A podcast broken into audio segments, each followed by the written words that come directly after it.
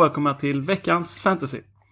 Detta är det andra avsnittet av eh, veckans fantasy och idag kommer vi att prata både om running backs och om quarterbacks. Så att det blir ett riktigt späckat avsnitt detta.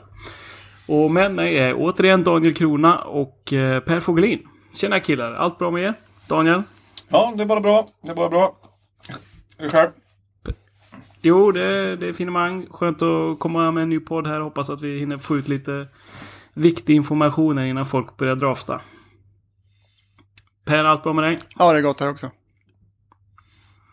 Eh, Jag tänker så här att vi håller väl inte på, på någonting och kör igång direkt helt enkelt. Eh, per.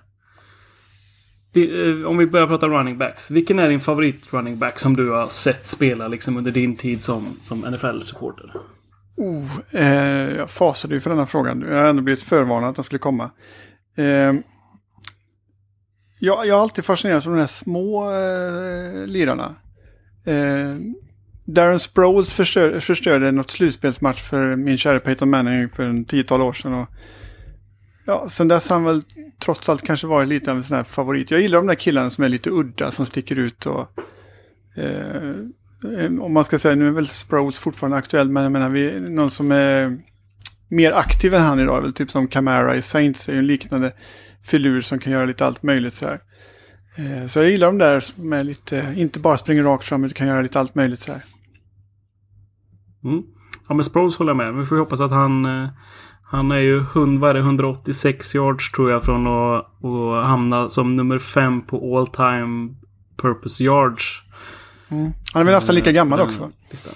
Ja, ungefär. Nej, så det hoppas vi att han ska lösa i år. Eh, Daniel, har du någon sån favorit som du har sett spela de här senaste åren? Ja, senaste åren vet jag inte. Eh, det, det finns väl favoriter där med, men eh, när jag funderar på det inför här så är den som fick mig intresserad av amerikansk fotboll från början var ju Thurman Thomas som spelade i Buffalo Bills på 90-talet då. Det, det var något speciellt att se, se honom spela och något som eh, fick mig intresserad av, av sporten på riktigt faktiskt. Eh, så. Eh, men på, eh, på senare år så eh, har det varit lite mer eh, kraft, kraftfulla typer faktiskt så som, som man har varit fascinerad över som eh, Adrian Peterson som har varit riktigt bra några år till exempel och fortfarande är lite relevant även i, eh, även i år även om han börjar få några år på nacken. För de som inte har sett Tom Thomas spela, hur, var, hur skulle du beskriva honom? Han var en väldigt kvick, eh, kvick eh, spelare. Så. Han var snabb i, i eh, sidled och eh, vågar verkligen blåsa på eh, ordentligt. Och jag tycker väl om man ska hitta några eh, liknande spelartyper idag så, så kanske man skulle ta eh, Todd Gurley till exempel eller eh, Ja, ja, det var kanske den bästa jämförelsen jag kan hitta i bland de spelarna som spelar just eh, nu då. Väldigt allround spelare som är väldigt kvick. Mm. Ehm, jag tänker så här, vi ska titta lite på, på running backs först och så kommer vi till quarterbacks sen. Men när vi tittar på de här listorna framförallt så finns det ju eh, två olika eh, listor som man ofta går efter. En som kallas för ADP, alltså Average Draft Position. Eh, och en, eh, en rankinglista som kallas för Projections. Daniel, kan inte du berätta lite vad är det här för listor och hur, hur får de fram de här listorna? Eh, ja, ADP baseras ju på det som folk håller på med att göra i sådana här mock drafts framförallt och även i vanliga fantasy drafts nu då. Det alltså handlar om vad vad vanligt eh, folk eh, tar sig till när, eh, när de sitter och draftar. Och då är det genomsnittlig draftposition. Alltså vart tar folk i genomsnitt den här eh, spelaren då. Och det kan ju ge en ett, en liten indikation på vart eh, när en spelare förväntas bli tagen i den draften som man sitter med just nu då. Eh, och den andra rankingen då, eller projection som det heter, den är ju mer vetenskaplig, eller vad man nu ska säga. Den är ju uträknad på vad experterna tänker att... Eh, Ganska subjektiv ändå va? Ja, får man nog säga. Men de har åtminstone gjort eh, lite förväntningar så vad de tror. Hur bra kommer ett offense att prestera i år och vad har den här spelaren för roll i, i, i det anfallet och, och så vidare. Och sen så får de ju fram eh, förväntade fantasypoäng utifrån det kan man säga. Då. Ja, precis. Och, och, det vi kommer titta på sen är ju de projections som ISPN har tagit fram med då eh, PPR i beaktning, alltså points per reception, att man får en poäng för varje mottagen passning också. Ja. Så att det gör ju att eh, running back som fångar passningar värderas ju eh, en, en liten bit högre i de här rankingen så att säga. Mm. Um, Tycker ni att... Eh, alltså running backs, de... de eh, det är ju ett, ett ganska hårt, en ganska hård position att spela. Man får utstå mycket stryk. Och jag funderar lite på, är running backs den, den viktigaste positionen att få rätt? När man, när man draftar, tycker ni?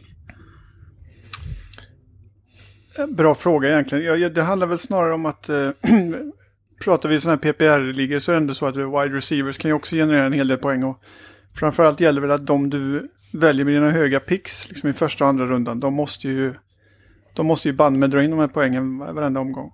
Så det är väl säkerheten, man, att stabiliteten man är ute efter här.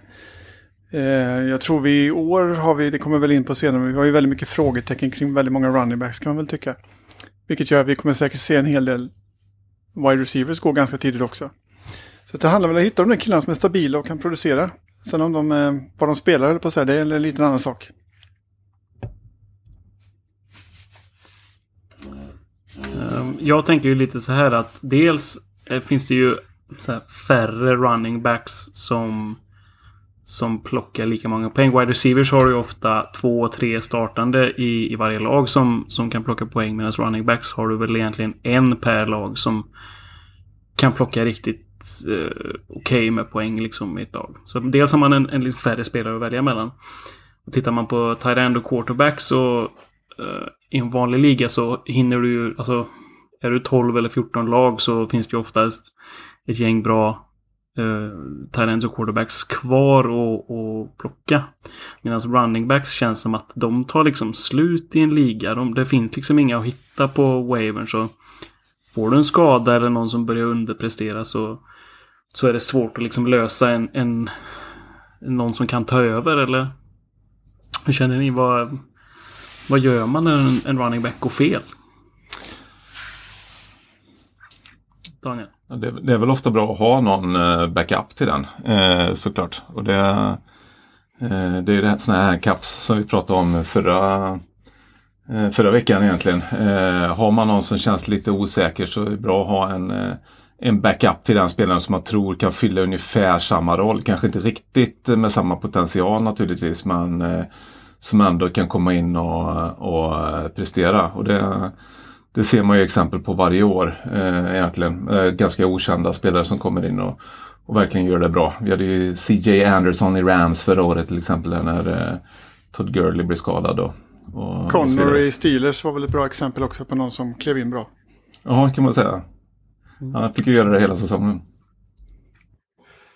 Uh, hur, hur tänker ni när ni ska göra era toppval för running backsen? Vad är liksom viktigast för er? Är det att, att eh, ni väljer en running back som ni tror kan hålla sig hel en hel säsong? Eller någon som ni vet har, säkert får ett, ett stort antal touches? Eller vad, liksom, vad letar ni efter när ni väljer eh, era running backs i de första rundorna, Daniel? Jag, jag vill ju ha en, ett säkert kort så att finns det någon, någon skaderisk, någon som jag vet har varit skadad mycket så är ju det något jag försöker hålla mig undan. Eh, sen vill jag gärna ha en running back som spelar i ett lag som eh, kommer utnyttja honom på maximalt sätt. Liksom, är, det, är det en running back som eh, som får väldigt mycket touches så är det en stor fördel naturligtvis. Och Spelar man dessutom i ett lag som kanske kommer vara bra i år och eh, leda mycket matcher så är det också en fördel för eh, running backs för då kommer de i regel bli mer delaktiga eh, i Eh, I springspel och det framförallt. Men eh, är det ett lag som ligger efter lite mer så, så kommer man ju ofta passa bollen mer. Och då, då kan det ju i och för sig finnas running backs som också tar emot mycket passningar. Då, men då, eh, då får man hålla lite koll på det. För lite, bedöma lite hur man tror att laget kommer att prestera och hur den spelaren kommer att utnyttjas i, i de situationerna. Då. Mm. Per, hur tänker du när du väljer en running backs? Draftar du de här små running backsen som du tycker om att titta på eller väljer du en annan typ när du, när du väljer? Nej, nej de, får, de, de, de är kul att titta på. Det brukar vara någon som eh, också kan springa lite rakt fram, kan vara kul. Men det är ju som du är inne på, det är ju liksom stabilitet, volym och eh, att undvika de här skadebenägna pojkarna. Om det, om det nu går att förutse sånt i den här grymma sporten. Mm. Nej, det är ju svårt, men det, det finns ju vissa kanske som är lite mer utsatta eh, ändå. Ehm, jag tänkte vi skulle prata lite eh, nyheter. Det finns ju några running backs som det finns eh, som det pratas en del om. Vi kan väl börja med Zeke Elliott i, i Dallas Cowboys. Vad, har ni läst det senaste? Vad som har hänt? Och kan någon av er återberätta? Daniel, har du koll på läget? Ja, i stora drag så är det ju att han, han vill ju ha mer betalt eh, så att säga. Han vill få en eh, förlängning eh, på plats av sitt eh, kontrakt och det som spelarna har eh, till sitt förfogande är ju att hålla ut i training camp. Det är i princip eh, det enda vapnet de har i, i sådana förhandlingar. Eh, och det är ju det han håller på med nu. Eh, jag har väldigt svårt att tänka mig att han i den situationen han är kommer att eh, inte dyka upp under försäsongen. Han kanske vill skrämma dem lite med att vara borta en eller kanske max två matcher. Men eh, sen så om man ska få räkna den här säsongen eh, och få en chans att bli free agent framöver så måste han ju spela. Så att jag tror att han kommer att, att dyka upp. Om jag inte har helt fel så är det väl också lite där eh, Melvin Gordon och Zeke Elliott skiljer sig lite åt. Eh, eh, Melvin Gordon, eh, kan, vad är det, han kan vara borta längre utan att så att säga ta skada. Alltså att hans, hans säsong räknas. Men Zeke Elliot måste spela mer matcher, eller stämmer det? Ja, det, det kan nog stämma. Han sitter ju i en helt annan situation också med vad han har eh, krävt och vad han har fått för respons ifrån Chargers också. De har ju hamnat i någon slags standoff där känns det som. Eh, han vill bli betald topp 5 och Chargers eh, hur tydliga som helst med att det kommer att eh, hända. Och där är det nog större risk att man får en eh, Levion Bell situation i år med att han kanske inte spelar på hela säsongen över, överhuvudtaget bara för att han vill göra något ex exempel av det. här.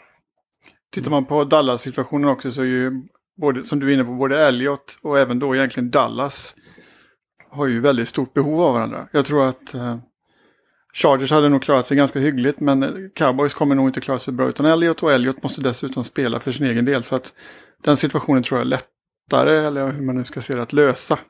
Gordon tror jag mycket väl kan bli precis som, eh, som Bell egentligen.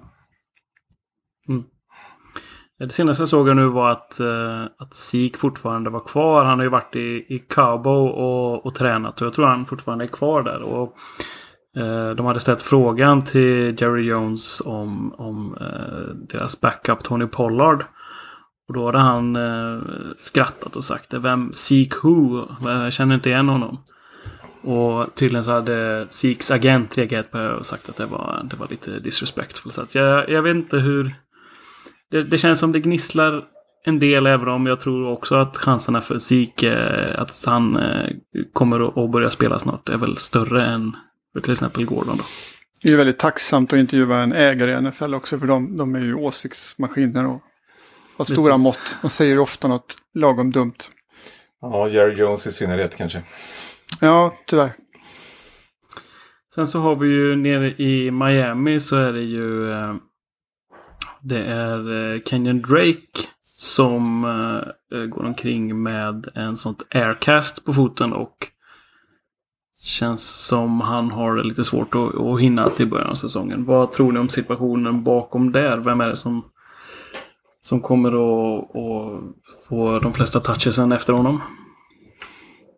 Ja, det verkar som att Kalen Balage eh, har, har, fått ganska mycket touches redan innan eh, Drake blev eh, skadad där och att de har snackat om att det skulle bli någon running back eh, kommitté där. Eh, sen har de ju någon rookie bakom där också som har sett eh, helt okej okay ut och sådär. Och jag tror att eh, det är mycket Patriots-folk i Dolphins där nu. Jag tror att de kommer försöka och, och bli lite eh, mer Patriots-aktiga i att de sprider ut sina touches på sina running backs eh, ganska mycket. Eh, så, och det, även om Drake skulle vara tillbaka till vecka 1 så tror jag inte att han kommer bli den typen av running back som vi pratade om förut. En sån som får otroligt mycket touches i ett lag som spelar bra. Det kommer nog eh, spridas ut lite i ett lag som spelar dåligt.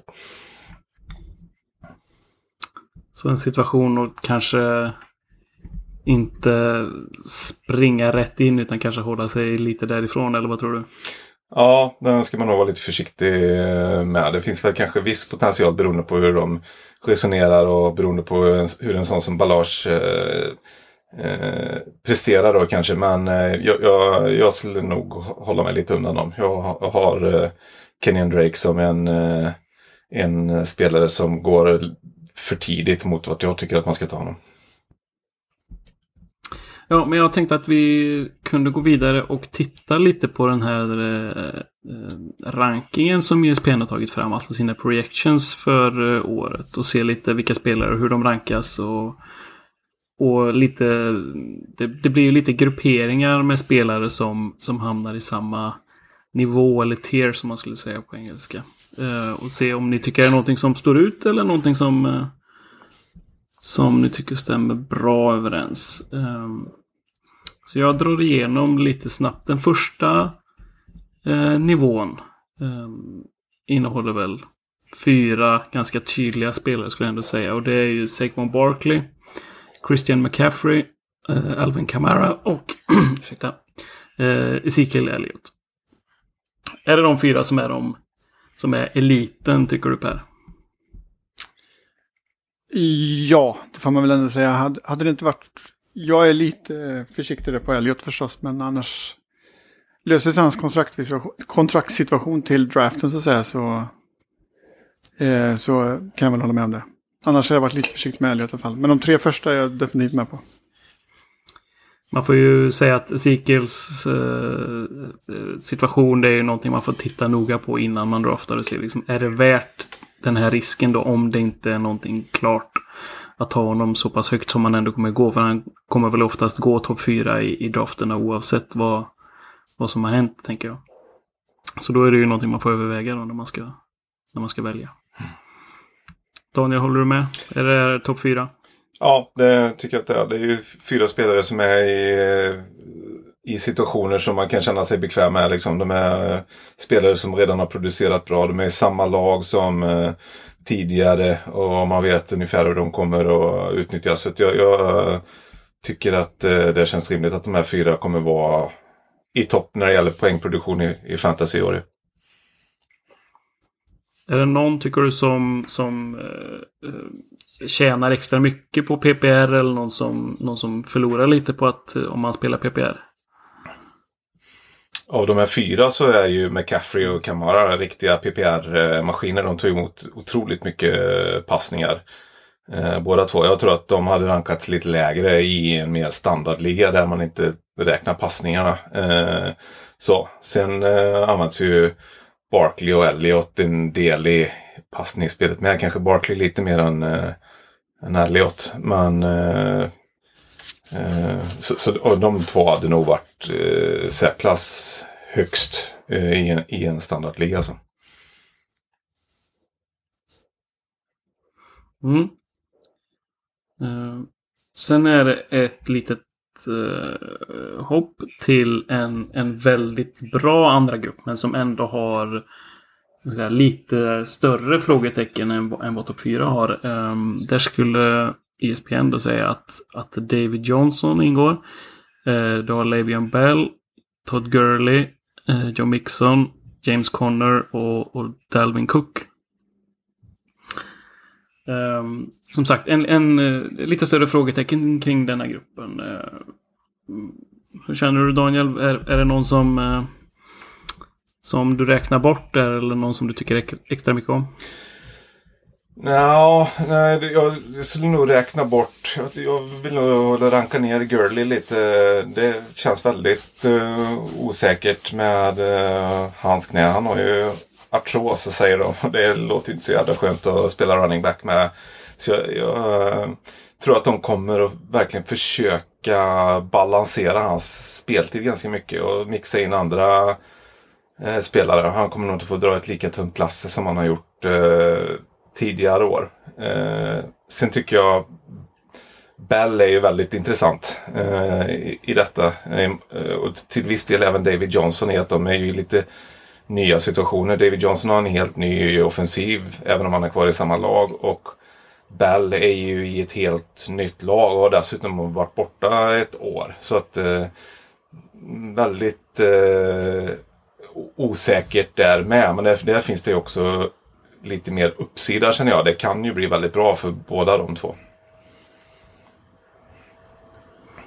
Mm, absolut. När de, de, de har ju båda varit i, i toppen i, i fantasyproduktion här för inte alls länge sedan. Så att det är ju verkligen två spelare som kan vara bäst i ligan om det, om det vill sig väl. Men eh, som sagt, eh, det finns en del frågetecken. Ja. Om vi tittar lite längre ner på just den här gruppen då. Då så har vi Joe Mixon och James Conner och Dalvin Cook. Per, vad, vad har du att säga om de tre? Ja, jag är väl, det är väl lite Dalvin Cook är jag lite fundersam till. Han har haft, han har ju varit fantastiskt duktig men också skadad väldigt ofta.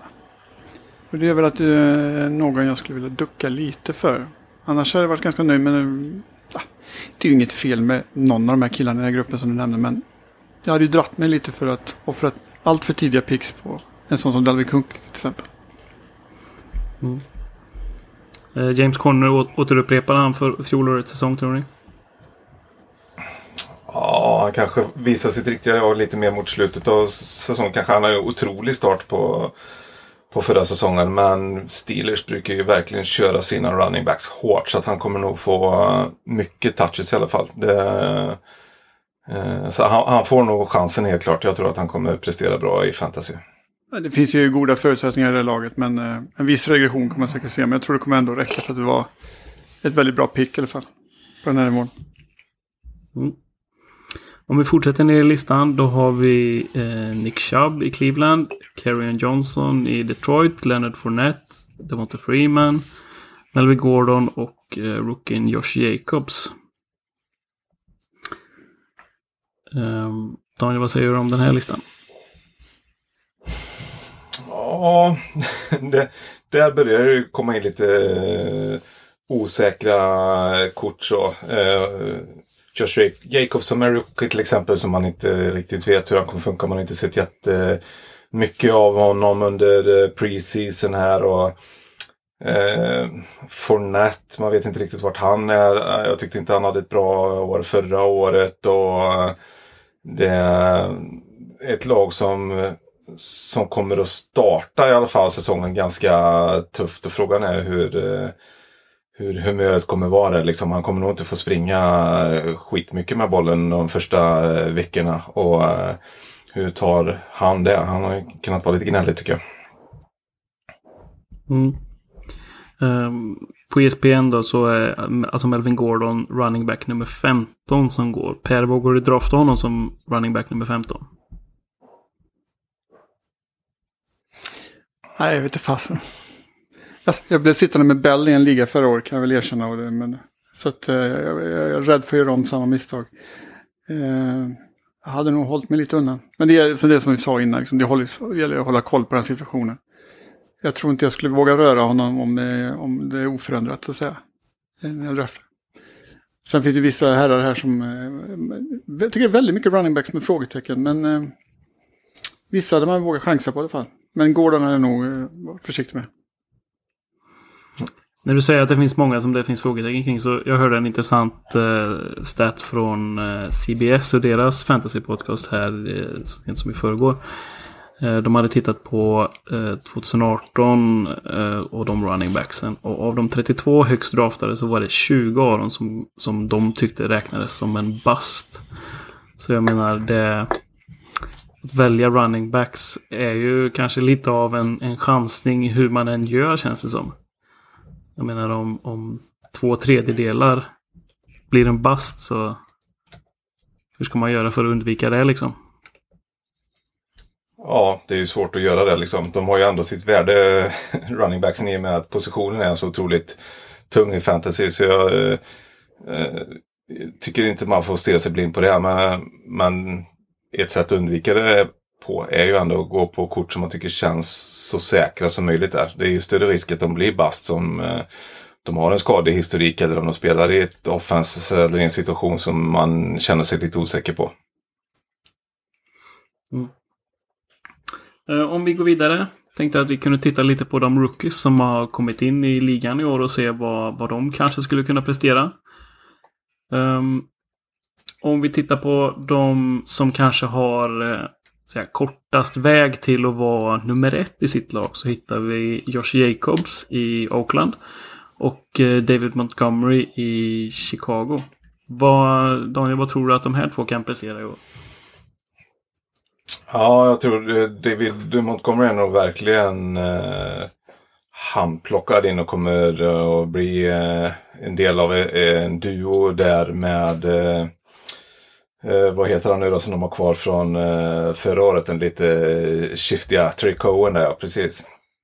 Eh, och de ligger nog ganska nära varandra fantasymässigt i eh, produktion också, tror jag. Eh, så att eh, eh,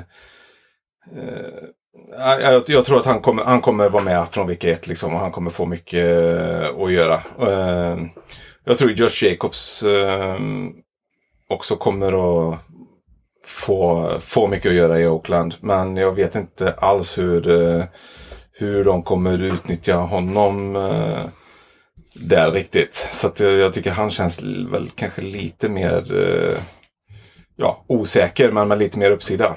Det kan hända att han får eh, otroligt mycket touches i, i, eh, i Raiders. Mm. Jag vet inte, vem har de bakom honom i Raiders där? Är det fortfarande... Um... Ja, nu tappar jag namnet här. Eh, ja, vi ska se. Vem är det de har eh, bakom där? Det är väl eh, Jaden Richard va? Om man nu kan se någon som bakom. Det är väl möjligtvis han som får dela en del touches och vara med på lite passing downs och, mm. och sådär tror jag. Mm. Eh, om vi fortsätter ner på rookie-listan då har vi Daryl Henderson i Rams. Vi har Miles Sanders i Philadelphia. Vi har Damien Damian Harrison i New England och Devin Singletary i Buffalo. Per, tror du att någon av de här kommer att kunna leverera hyfsat med poäng i fantasyn i år?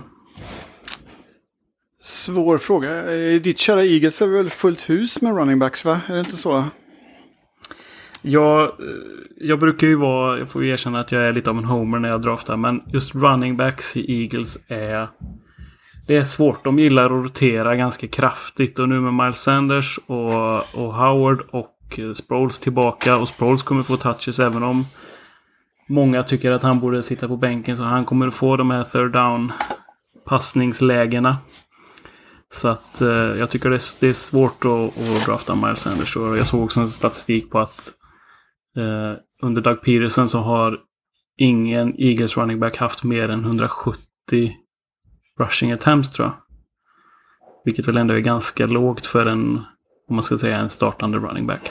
Eagles är det väl ganska mycket situationsbaserat också. De, de plockar in running backs beroende på situation. Det är inte samma running back som får eh, bära bollen ner till endzone som sen får springa in eh, den i endzone och så vidare. Och de har lite mer specialister på, på third down och, och, och sådär. Så det blir ju lite färre touches för alla där. Och jag tror, tror att eh, de, det var väl hela Eagles draft i år kändes det som att de mer kunde drafta för framtiden. Spelare som kan stå till, på tillväxt och få kliva fram nästa säsong lite mer.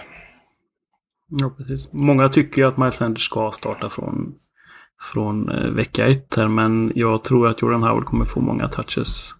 Och Mm. vara den som i alla fall de första fyra till sex veckorna kommer att vara liksom running back 1. Sen har man Corey Clement också som jag tycker är en fantastisk eh, kämpe och fantastiskt spännande running back som, som kommer att, att blanda sig i och få i alla fall ett par touches varje match. Så att, eh, en, en tuff situation i, i fantasy framförallt. Du nämnde ett annat namn där som jag kan tycka i den där listan. Alltså, vi pratar ju om det här med tveksamma running backs, eller med frågetecken kring. Vi, lite beroende på vad du har för inställning till Todd Gurley och hans skador och dylikt. Om du tror att det är något som har varit övergående eller om det kommer bli något långvarigt och han är på väg neråt. Så har vi ju Henderson som du nämnde där.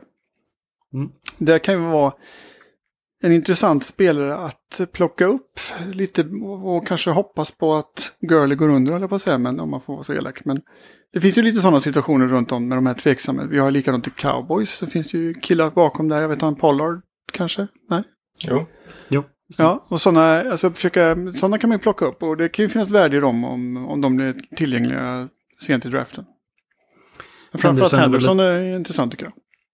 Eh, Han är väl ett typexempel på en, en eh, handcuff som Daniel pratade om tidigare. Alltså Ja. en som du, som du kopplar ihop med din stjärna för att om han skulle bli skadad så, så kan den här spelaren gå in och, och prestera på en liknande nivå. Han kommer såklart inte vara i Todd Gurley-nivåer antagligen. Så att, men kan väl ändå kunna prestera bakom en, ett, ett offense som, som eh, är väloljat och funkar bra liksom. För alla noviser eh, så kan man ju också säga, vi har ju nämnt några eh, väldigt vanligt förekommande begrepp här med handcuff.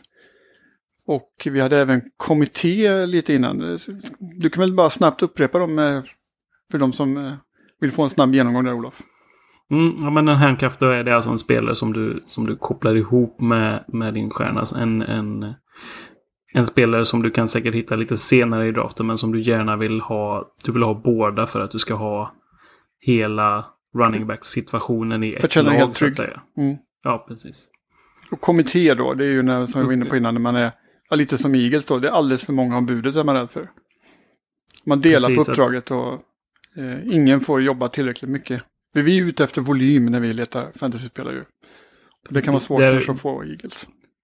Där faller ju även eh, Damon Harrison i New England in. De har ju hur många running backs som helst. Och Mm. En del som fångar passningar, en del som springer med Sonny Michel som, som springer och eh, James White som fångar passningar. Så har de även fler där bakom. Och, och Damon Harrison vill ju få touches här men hur många han kan få på en rookie-säsong. Alltså det, det är svårt att, att välja honom eh, tidigt. Så att, eh, Ja, och han, sk- han skadade ju även Sonny Michels eh, värde en del så. För det är mycket möjligt att de, de två får dela eh, på, Precis. på mycket av liknande arbetsuppgifter i, i det här laget. Det är väl en viktig roll i, i Patriots med en åldrande Brady eh, vid rodret där. Så att jag tror eh, de kommer nog varva dem lite. Och det kommer vara det här eviga Patriots-problemet. Man har fasen inte en aning om vem som kommer spela den här veckan. Vem som kommer få massa touches. Allt är ju helt beroende på vilken gameplan de har.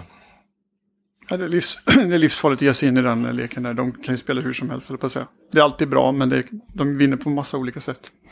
Ja, det är besvärligt. eh, Devin Singletary då Daniel i ditt eh, Buffalo. Vad, vad gör han i år? Ja, han är väl eh, ett tecken på... Eh, han är väl ett exempel på en sån spelare som kan eh, vinna ligan åt dig, tänker jag. Liksom, han kommer nog inte ha jättemycket att göra i början på säsongen, men jag tror att de kommer spela honom mer och mer och han kan mycket väl vara den som har flest touches i, i Bills mot slutet av, av säsongen. Och, och det är ju inte fel att kunna plocka upp en sån eh, spelare i 13-14 rundan eh, någonstans. Det, det tycker jag är bra värde. Mm.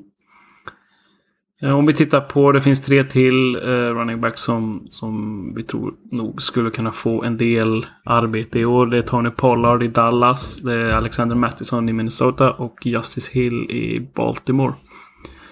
Tony Pollard här senast, eh, senaste försäsongsmatchen gjorde ju en, en, en bra eh, en bra match. Så det får väl vara någon som när nu SIG-situationen är som den är så man får nog räkna med att ta honom för att, för att eh, säkra upp Dallas-situationen om man nu vill ha SIK. Eller vad säger ni? Daniel. Ja, det, det, får man nog göra. Det är så svårt att veta vem som egentligen är handkaff där till, eh, till SIK. Det är lätt att bli lite... Eh, eh, ja, att, att man kollar på, på försäsongsmatcherna här och blir lite lockad av vissa spelare som råkar göra några bra grejer. Men jag, jag är inte alls säker på att det blir han som blir den som spelar. De har ju plockat in Alfred Morris också. Han gjorde det bra förra året och någon som de litar på. Ehm, så det är, det är ganska viktigt när man väljer en handcuff att det i så fall är någon som man känner sig säker på att det blir han som kommer att, och starta. Och det har väl säkert de som har bättre koll på cowboys än jag har lite känsla för. Men jag hade nog behövt läsa på lite innan jag hade gjort det här valet i alla fall. Mm. Eh, det har även pratats en del om Alexander Mattisson, att han har gjort det bra nu under försäsongen och att han eh, nog är en bra handcuff till, eh, till Dalvin Cook om han nu fortsätter med sina skadeproblem som han har haft. Han har ju missat ganska många matcher under sina, sina första säsonger här i ligan. Mm. Ja, jag, jag, tror att han är eh, en bra eh, handcuff. Det känns som att de kommer att ha lite liknande roller i, eh, i den offensiven. Och det känns som att han är ganska klar eh, nummer två där. Så att, eh, det, det, tyck, det skulle jag känna mig betydligt mer bekväm med att, att köra som handcuff. För det hade jag nog gärna tagit till Delvin Cook med tanke på att han har varit lite skadad. Mm. Eh, det var väl eh, running backsen som, som det känns som att det är de som kommer att vara inblandade i alla fall. Sen kommer det alltid dyka upp någon, får vi väl säga, och, och, och friskriva oss här. Det dyker alltid upp någon okändis. Typ Philip Lindsay förra året. Jag tänkte vi skulle köra en, en liten ny övning här med, med flipp eller flopp. Ni får helt okay, enkelt... Ja. Eh, jag nämner en spelare och ni, ni, eh, ni får ge mig ett litet utlåtande om ni tror att han kommer att lyckas år eller om ni tror att det finns risk att han, de, de kommer floppa. Mm. Ja, shoot. Eh, per, om du börjar så får Daniel följa upp det. Om jag säger David Johnson. Är han tillbaka? Kommer den nya offensiven att funka? Kommer han vara värd ett val i topp 7. Ja, det tycker jag. Han, han producerar även när laget är dåligt. Så att eh, eh, jag har svårt att se att han inte skulle vara minst lika bra. Det är en jämn och bra pojk tycker jag. Daniel, är du, är du säker på att den eh, lite suspekta offensiva linjen kommer att kunna bära David Johnson? Ja, det tror jag. Att, eh, jag, jag, tror inte riktigt att eh, han har riktigt det behovet i år på samma sätt som han hade förra året. För jag tror att eh, det här anfallet som de kommer köra inte blir riktigt lika eh, beroende på att uh, han uh, måste kunna springa upp genom den offensiva linjen. Det kommer vara mycket mer rörelse i det anfallet. Jag tror det kommer handla mycket om att sätta honom i positioner där han kan ta emot bollen i lite mer öppna ytor och sådär. Det tror jag kommer passa honom bra. Mm. Eh, vi går vidare. Eh, eh jag säger Levion Bell.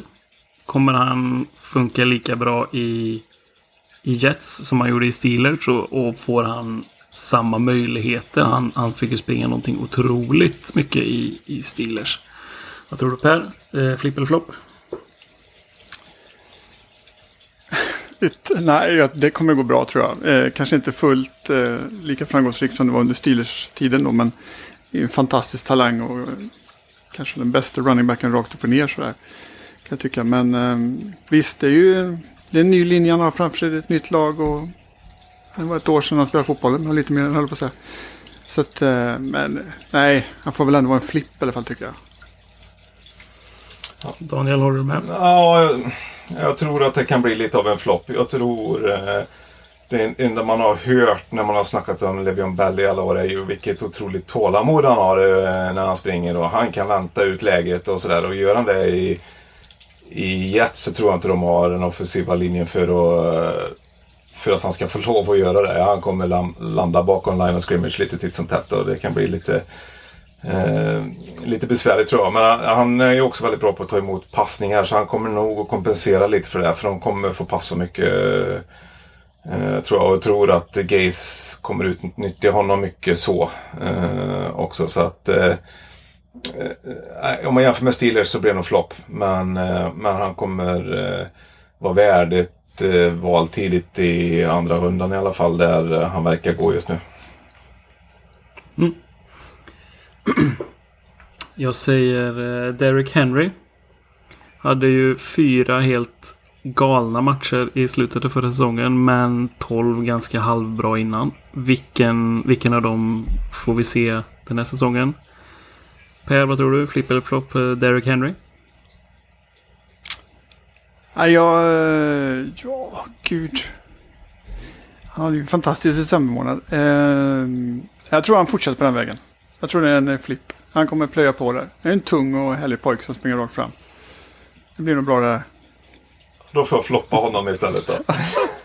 Ja, det är bra. Ja, jag, jag, tror det, jag tror Titans kommer ha det lite eh, tufft i år. Så jag tror inte det kommer finnas mycket utrymme för en som är bra på att springa rakt fram. Jag tror det finns lite mer uppsida för eh, eh, Dion Lewis där istället. Eh, och att han, han kommer vara lite mer delaktig i att de kommer passa bollen och det kommer äta upp en del av eh, Henrys produktion. Så han floppar nog i, i fantasy i år även om han kommer göra några bra matcher. Ehm, vi fortsätter. Philip Lindsay. Han, han kan väl inte vara lika magisk i år som han var förra året, Per? Nej. Eh, jag tror det kommer bli en regression där. Jag tycker de är lite för många eh, i Broncos i år som eh, i, i ombudet så att säga. Jag tror det kan bli lite kommentar på det och eh, killen kommer nog säkert göra bra ifrån sig men en regression kommer säkerligen se. Så jag tror han kommer backa. Jag säger eh, flopp på det. Daniel? Mm, jag tror också det. Eh, att det blir lite av en flopp. Men eh, ja, ja, de kommer nog sprida ut det ganska mycket. Sen eh, är jag inte helt säker på, eh, vad heter han nu, den gamla coachlegenden som de eh, har kring sitt eh, offense där nu. Som var huvudtränare i Texans förut och har även varit huvudtränare i, i Broncos förut. Han är väl där nu va? Eh, som fick hjärtproblem och grejer. Ja, precis. Du tänker på... Ja, Du tänker på... Skitsamma. Eh, ja, han har ju verkligen haft eh, bra fart på sitt eh, springspel i alla lag han har varit. Så jag tror att eh, Broncos som helhet kan ha eh, ganska bra skjuts på, på springspelet i år i alla fall. Så ja, jag tycker han går lite tidigt eh, där man har sett eh, eh, honom gå i draften nu i alla fall. Jag skulle nog eh, vänta till sjätte, sjunde rundan med att ta honom någonting sånt. Det är synd att kalla det flipp eller flopp de här grejerna men Nej, man, man får ju ta det inom, eh, inom sp- spelet regler här. Men såklart, även, de kan ju fortfarande ha en bra säsong. Men, men kanske inte då lika bra som förra året. Eller Nej. lika högt som de draftas. Där är tanken. Eh, vi tar en sista. Och, och det här kanske är lite taskigt att, att sätta honom i flipp eller flopp eftersom han var skadad hela förra säsongen. Men jag tänker på eh, Washingtons Darius Guys. Tror ni att han kommer kunna kliva in och leverera som en, en riktig top running back? Eller eh, kommer han, är han tillbaka från skadan så att säga?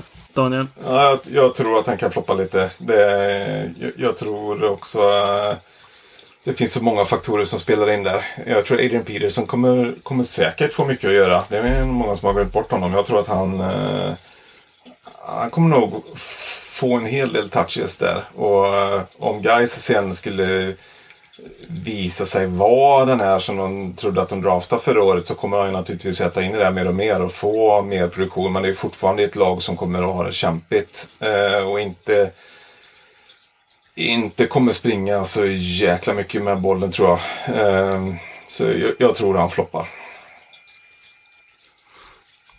Mm, ja, sagt, kanske lite taskigt att sätta honom i, i, en, i en flipp eller flopp situation. Men eh, Ja, det får han ju lära sig att hantera bara. ja, det är bra om vi diskuterar honom i alla fall tycker jag. Ehm, är det någonting mer ni vill säga om running backs? Eller ska vi gå vidare och titta på quarterbacks? tar du lite quarterbacks det kan vara kul. Mm. Um, vad, är, vad, vad tittar ni efter när ni ska välja quarterback till ert lag? Det är ju oftast någonting man kan välja lite senare. Och om man, eh, om man har eh, koll på hur ligan draftar och så, så kan man ju oftast välja den quarterbacken man tycker allra bäst om. Så vad, vad, Daniel, vad, hur tänker du när du ska drafta quarterback?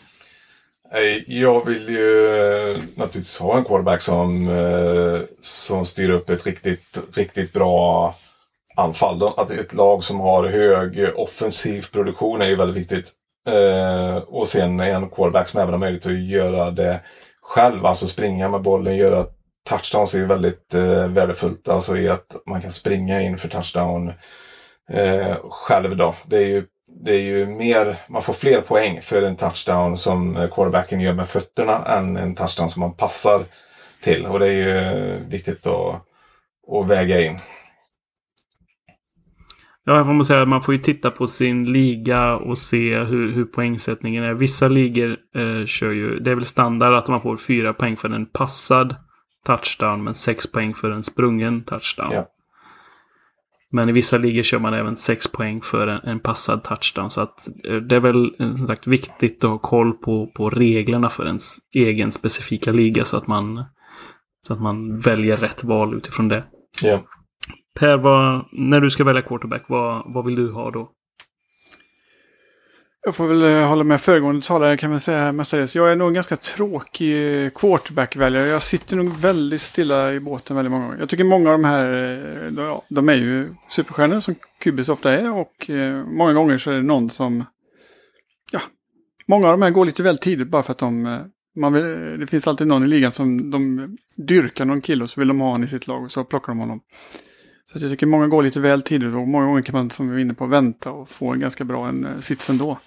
Men annars är det naturligtvis som vi är inne på här med, finns det olika poängsättningar för sprungna TDs och passade TDs så är det ju intressant att titta på mobila pojkar som eh, Cam Newton och dylikt. Mm. Om vi går vidare och tittar på, på ISPNs projections och gör lite uppdelningar här så då skulle jag säga att eh, om vi tittar framförallt på förra säsongen men, men också kanske man kommer göra det i år.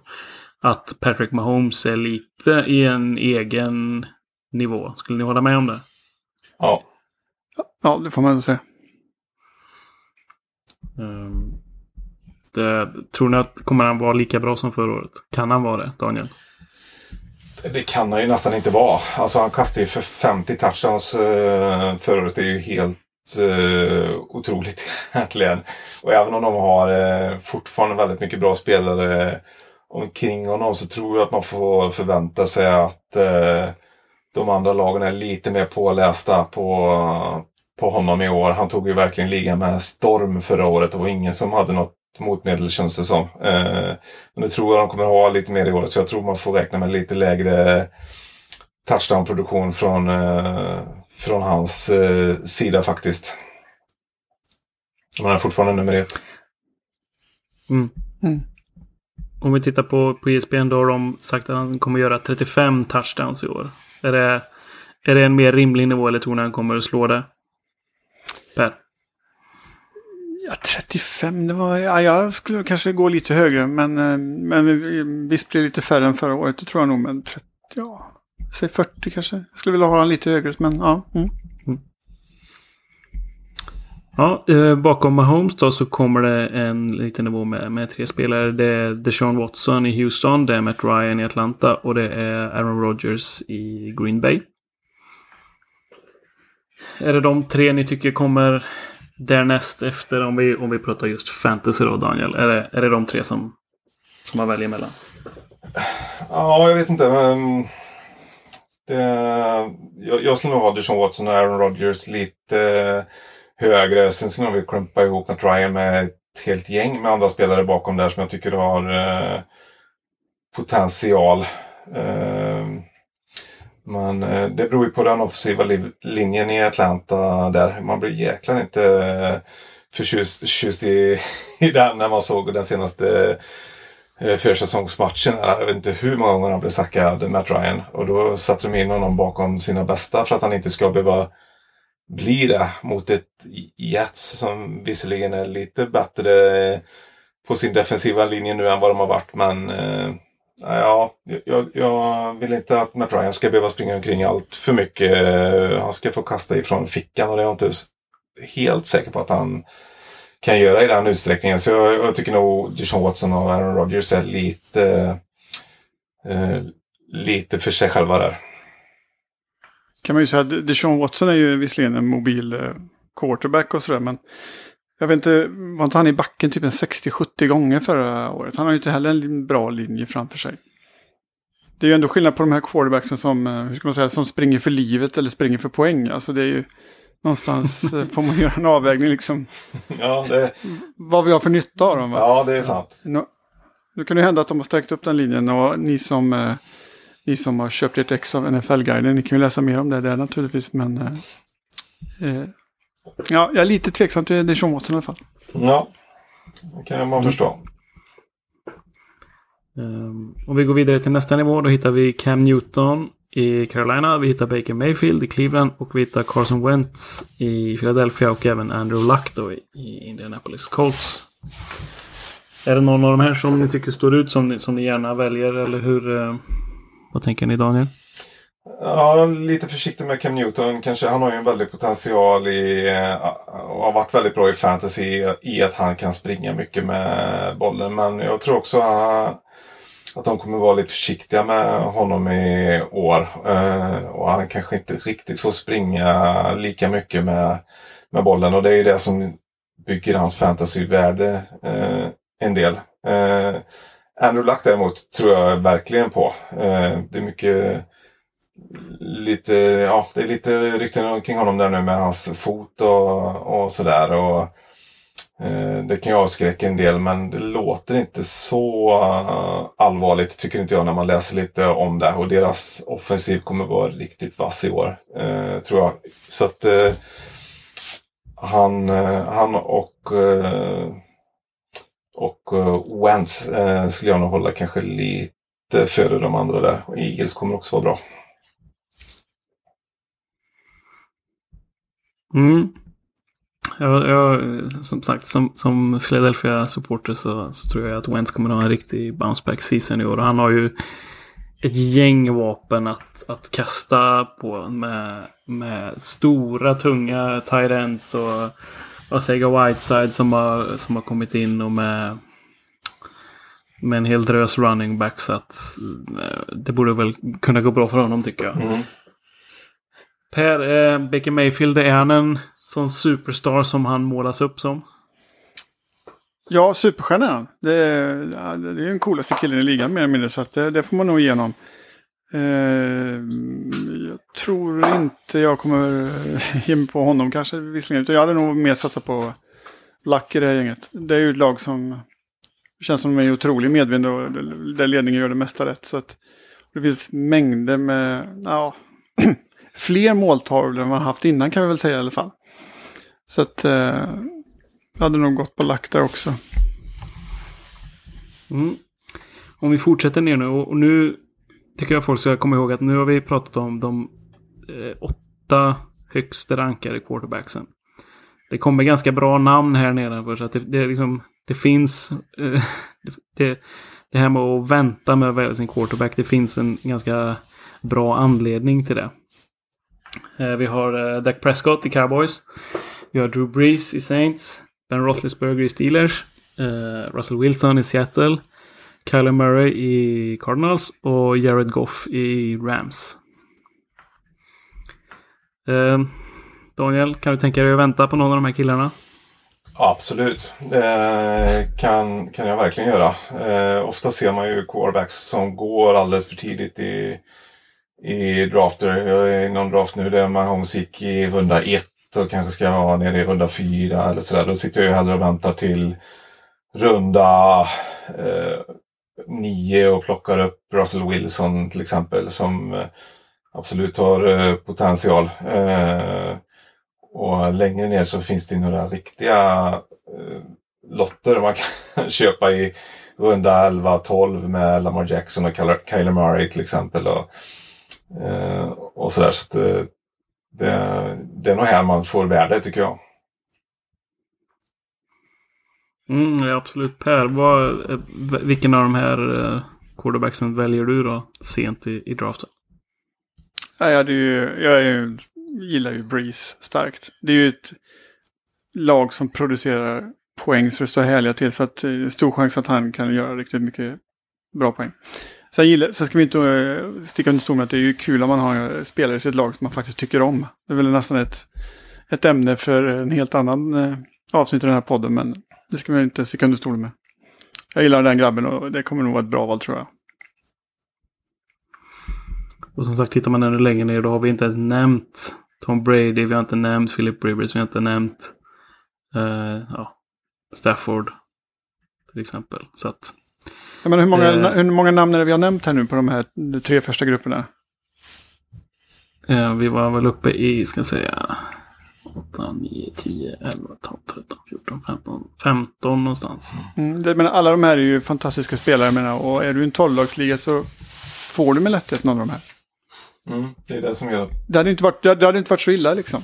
Så att det finns ingen eh, anledning att stressa de här tycker jag. Utan, och jag tror säkert liksom, visst, Mahomes är kul, men jag tror också att eh, i ganska många ligor så kommer någon vara ganska trigger-happy på honom och plocka honom ganska kvickt. Och då, då tror jag inte det är värt det, utan jag, jag tror man ska sitta still här och ja, ta något trevligt alternativ lite längre bak i draften. Mm, det låter som en, en bra plan. Vi tittar lite på rookiesarna också, även för quarterbacks. Här finns det inte lika många som har eh, chansen att få spela, ska vi väl säga. Eh, vi har ju såklart eh, Kylie Murray i, i Cardinals som man väl räknar med kommer att starta. Det finns väl ingen annan där som, som är värd att nämna. Eh, tror ni det kommer gå bra för honom, Daniel? Ja, det tror jag det kommer göra. Jag, jag tror i alla fall inledningsvis att, att eh, de kommer vara riktigt roliga att, att se på. Och han verkar verkligen ha eh, precision. Han har mycket av det som krävs för att han ska eh, klara sig bra. Eh, och eh, Han kommer ju få kasta mycket i år för deras defense tror jag inte kommer hålla så många matcher intressanta utan det vill nog till att Cardinals offensiv presterar så han får jobba en del. Per, vad, vad tror du om Kyler Murrays första år? Ja, det, det kan väl både bli flipp och flopp så sätt. Jag hade nog, eh, om vi nu ska prata om det här med stabilitet och säkra val, så hade jag nog hållit mig undan det lite. Jag tror eh, det finns mycket annat eh, mer stabilt man kan välja. Samtidigt kommer det kommer säkert vara jätteunderhållande att titta på den karln under den här säsongen. Men som ett fantasyval hade jag nog hållit mig undan det. Mm.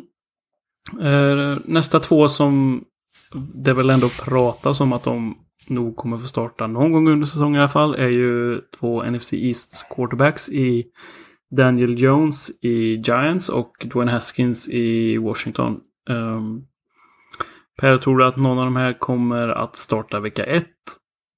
Eller vad, hur, hur, ser, hur ser chansen ut för dem?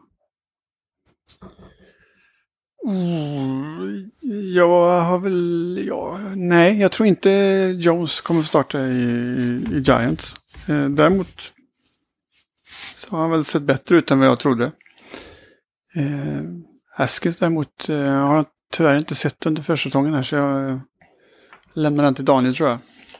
Ja, nej, jag tror inte han kommer starta vecka ett. Eh, jag tror inte att någon av dem kommer vara särskilt intressanta i en, eh, i en ensäsongs uh, eh, fantasyliga. Jag tror ingen av dem kommer vara i topp 12 Eh, eller topp 15 produktion. Liksom det är väldigt svårt tänker man. Två ganska dåliga lag och, eh, och, och sådär. Så jag, jag, jag har väldigt svårt att, uh, att se att de går i särskilt många drafter i år. Då får man nog snarare, det är väl ett ypperligt exempel på quarterbacks som man kanske kan använda den här streaming eh, tekniken på. Att man plockar upp eh, spelare eh, vecka för vecka under säsongen om man tror att de är i en särskilt gynnsam situation plötsligt. Eh, man är inte i draften.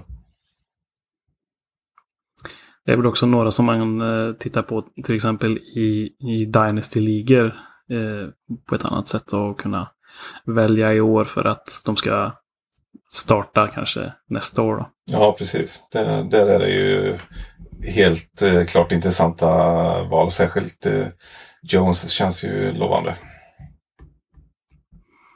Sen den eh, fjärde som jag har valt att ta med det är Drew Lock i, i Broncos. Tror ni att, eh, vad tror ni deras quarterback-situation kommer se ut. Kommer eh, Flacco starta hela säsongen eller kommer Locko att komma in mot, mot slutet? Han känns ju väldigt långt ifrån. alltså, eh, han har inte fått några eh, lovord ifrån eh, Fangio, hans huvudtränare där precis. Han, eh, han verkar ha verktygen, liksom att han, han eh, har den atletiska förmågan och allt sånt där som han är ute efter. Men han saknar ju så otroligt mycket. Jag tror inte eh, han kommer spela i år annat än om det brakar ihop fullständigt för Broncos Så de känner att de bara vill ge honom speltid mot slutet på säsongen. Annars så, eh, annars så blir det nog eh, Flacco och om Flacco blir skadad så har de säkert eh, någon annan som de plockar fram framför eh, eh, Drew Lock i så fall tror jag, eh, som det ser ut just nu. Mm. Jag tänkte att vi skulle göra en liten flippel-flopp även för quarterbacksen. Eh, och ni är med på hur det funkar såklart. Eh, per, du var lite tveksam till Deshaun Watson. Ja. Eh, flippel-flopp? Eh, flopp. Ja, jag, jag, flippar ju eh, honom då. Det, jag tror eh, han får springa för livet ibland men han eh, kommer även göra en del av de eh, utflykterna till eh, offensiva succéer också. Så att, eh, jag, jag tror, eh, tror de kommer spela bra eh, i år och att han kommer eh, i alla fall vara topp top, eh, fem eh, som quarterback mot, eh, mot slutet av säsongen. Per, du får väl återkomma när du har varit i, i Houston och, och berätta vad du såg på plats helt enkelt. Ni ska ju åka iväg här under hösten med våran eh, monsterresa. Och det finns ju fortfarande möjlighet att, att boka sig en plats om man är sugen på att följa med. Yes. Eh, nästa namn på listan. Cam Newton. Är Superman verkligen tillbaka? Eh, är han hel? Vad tror ni? Flipp eller flopp? Eh, per? Flipp eller flopp? ja, eh, nej men jag tror han kommer göra en bra säsong. Så att, eh, jag får väl säga flipp i alla fall. Men ja, definiera bra, jag vet inte. Ja, jag tror han flipp, flippar också. Alltså, han verkar ju faktiskt eh, hel nu. Eh, och, och även om de kanske kommer använda honom lite annorlunda mot vad de har gjort eh, föregående år så, så tror jag att han kommer göra det riktigt bra. Och han är ju eh, han är en cool ledare tycker jag. Den var riktigt kul att se eh, All or Nothing eh, säsongen här som, som eh, gick på Amazon under sommaren. Här. Jag fick lite, fatta lite tycke för Ken Cam Newton faktiskt. Jag tyckte han varit lite barnslig innan, men eh, han kanske har mognat lite. Jag har inte sett den här All or Nothing visserligen. Ja, han har nog mognat lite. Men det finns ju lite mm. barnslighet fortfarande. Det, det gör det kanske. Men det var, Mm. det var mycket bättre än vad jag trodde. Ja. Mm. Eh, tredje man ut, eh, Carson Wentz. Eh, om vi förutsätter att han då håller sig frisk hela säsongen, vad är han? Kan han vara på, på MVP-nivån som han var för två år sedan? Eller han, är han betydligt sämre än så som vissa tycker? Vad, vad säger ni, flipp eller flopp, Per? Nej, jag har svårt att se honom kanske som MVP igen, men eh, är den killen hel så är det en klar flipp, det skulle jag säga. Men det är väl där, det har varit lite mycket skador kan jag tycka, och det är väl det, det man är lite orolig för. Men det är i grund och botten är ju en fantastisk QB, så att han har alla möjligheter att flippa. Ja, det är, han kommer flippa. Det tror jag absolut. Det är så bra situation för honom i, eh, Eagles. Eh, det, det kan inte gå annat än bra. Mm. Det låter ju lovande får jag väl ändå säga då. Ehm, den sista på listan som jag har eh, är Russell Wilson.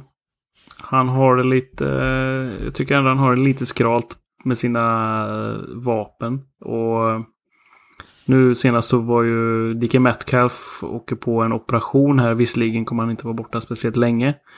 Men ändå, man vill inte göra en operation så här tätt in på säsongen. Kommer han kunna producera utan att ha några riktiga toppspelare eh, med sig, tycker du Per?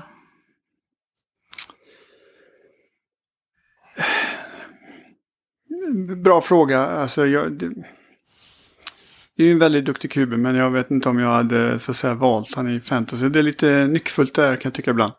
Det är som du säger, det är inte alldeles för många taget som de eh, springer rätt mycket och dylikt. Så. Nej, jag hade... Måste jag flippa eller floppa alltså? Kan man inte bara få säga medel där? Nej, Nej, flipp eller flopp? Ja, jag säger flopp då. Ja, jag tror också det blir lite av en flopp eh, om man jämför med föregående säsong. Alltså, de kanske är lite starkare på offensiva linjen och har fått ett år till att och jobba ihop den. Så han kanske får lite mer eh, eh tid på sig. Men eh, jag är inte säker på att eh, de är bättre när det gäller passningsmottagningarna. Jag tror eh, de kommer sakna Baldwin eh, en hel del och de kommer nog i gengäld att springa bollen ganska, ganska mycket. Så att eh, Wilson kommer nog att- sköta det här anfallet bra och vara en bra quarterback så men han kommer nog inte ha någon rekordsäsong när det gäller passningsyards eller fantasypoäng eller någonting sånt. Mm. Bra. Eh, jag tänkte vi skulle... Vi har fått in några frågor till podden. Ehm, ni kan... Eh, ni andra som har frågor kan som sagt mejla till oss på eh, info.nflsupporter.se eller eh, nå oss via våra sociala medier. Vi finns på Twitter, Instagram och Facebook. Och ni, ni söker på eh, NFL Supporter så ska ni hitta oss. Eh, vi har fått en fråga från eh, Dan. Som undrar lite hur ni ser på Lamar Jackson. Hur är hans värde i fantasy eftersom han springer så pass mycket som han ändå gör? Ehm, vad tänker ni om Lamar Jackson och hans fantasy-säsong, Daniel? Ja, han är ju en av de mest intressanta spelarna den här fantasy-säsongen faktiskt. För jag tror eh, att han kommer ha riktigt hög eh, fantasyproduktion så länge han spelar. Men jag har ju så otroligt svårt att se att han kommer överleva den här säsongen så som han eh, håller på på plan. Såg, såg ju honom i någon försäsongsmatch. Han tog ju fyra, fem rejäla risker för att springa in med bollen i, i en zon i en träningsmatch. Liksom. Och hur ska han då kunna eh, väga det här på rätt sätt när han spelar i regular season? Jag kan inte tänka mig att han spelar hela säsongen. Per, vad tror du om Lamar Jackson? Nej, men jag kan bara instämma med föregående talare. Alltså, det är ju det. Man är ju orolig för grabbens hälsa liksom. Men det är ju fantastiskt frejdigt och det är ju kul att se. Och det kommer säkert generera fantasypoäng, men det är ju frågan hur länge. Mm. Vi har även fått in en, eh, en lång fråga här från Christian Lepell. Du får ursäkta mitt uttal här på efternamnet, men eh, eh, han skriver så här. Eh, Tjena, jag har gått med i en väldigt spännande keeperliga med ett lite udda upplägg. Eh, man får spara upp till tre spelare, men för varje spelare man sparar så tappar man ett draftval kommande säsong. En runda bättre då än när spelaren draftades. Så plockar man till exempel Kelsey i runda två och sparar honom, alltså man, man keepar honom, då, då har man inget val i första rundan nästa år. Uh, och sparar man till exempel Darnold från runda 14, då tappar man ett val i runda 13 nästa år. Så frågan då från Christian är, har ni några, liksom, har ni några tips på spelare som kan bli superstjärnor nästa år? Helst att de är liksom ganska bra i år, men spelare som kanske inte kommer vara lika heta i år, men som kommer att explodera nästa år. Svår fråga att säga på rak arm, men har ni, har, ni, har ni någon på uppstuds tror ni som, som Nej, kan, man kan väl- smyga man- lite? Man kan väl ta en titt på alla de där eh, tvåorna bland alla running backs. Eh, de där som står på tur. För running backs är ju, är ju en eh, position där de inte lever så länge, eller på att säga. Men de har en kort livstid i ligan i alla fall. Eh, och där kan man väl möjligtvis försöka hitta någon, eh, några guldkorn. Vi, vi, jag vet inte, vi nämnde den här Henderson innan. Om man nu har tron till att Gurley ska gå under så kan ju det vara en kille man kanske kan plocka upp eh, och sådär. Och, men det är klurigt. Ja, och det, det får man väl också eh, kolla lite på positioner och så också tänker jag. Det är väl eh, de som är rec- eh, receivers, rookie receivers i år. Eh, det är ju verkligen en position där man brukar behöva något år, även tight ends. Eh, kan man behöva ett år på sig innan man verkligen har kommit in i ligan ordentligt. Så att det, det, kan ju vara eh, rookie receivers här som, eh, som presterar bra och som, som förmodligen kommer ta ett rejält skutt upp nästa år och, och bli stjärnor i så fall. Det är, det är väl eh, eh, det är väl det man kan kika på eh, egentligen tycker jag. Mm. Ja, running backs kanske är svårt att hitta några som kommer att ta det riktigt stora klivet som, som man inte ser redan i år, tänker jag. Ja, Lättare på andra det positioner. är väl eh, din Eagles eh, eh, running back där, eh, Sanders kanske. Ja, det skulle vara om de gör sig av med Howard nästa år då. Och han är, han är ensam kvar här på täppan, så att säga. Det, det skulle kunna vara ett... Ja, precis. Jag kan tänka mig eh, en Kill Harry i, i Patriots att han kanske inte har jättemycket eh, eh, i år, men kan kliva fram nästa år till exempel också. Särskilt om, eh, om andra spelare faller ifrån där. Och Stidham kommer in på, på quarterback. Oj, oj, oj. Då blir det åka av. Mm. Eh, men jag tycker att vi nöjer oss där. Nu har vi pratat om running backs och eh, quarterbacks idag. Eh, vi kommer snart komma ut med en ny podd där vi går igenom eh, wide receivers och tight ends. Så håll utkik efter den. Men om ni inte har någonting mer att tillägga killar så, så rundar vi av och, och säger tack och hej för den här gången. Ja, ha det bra.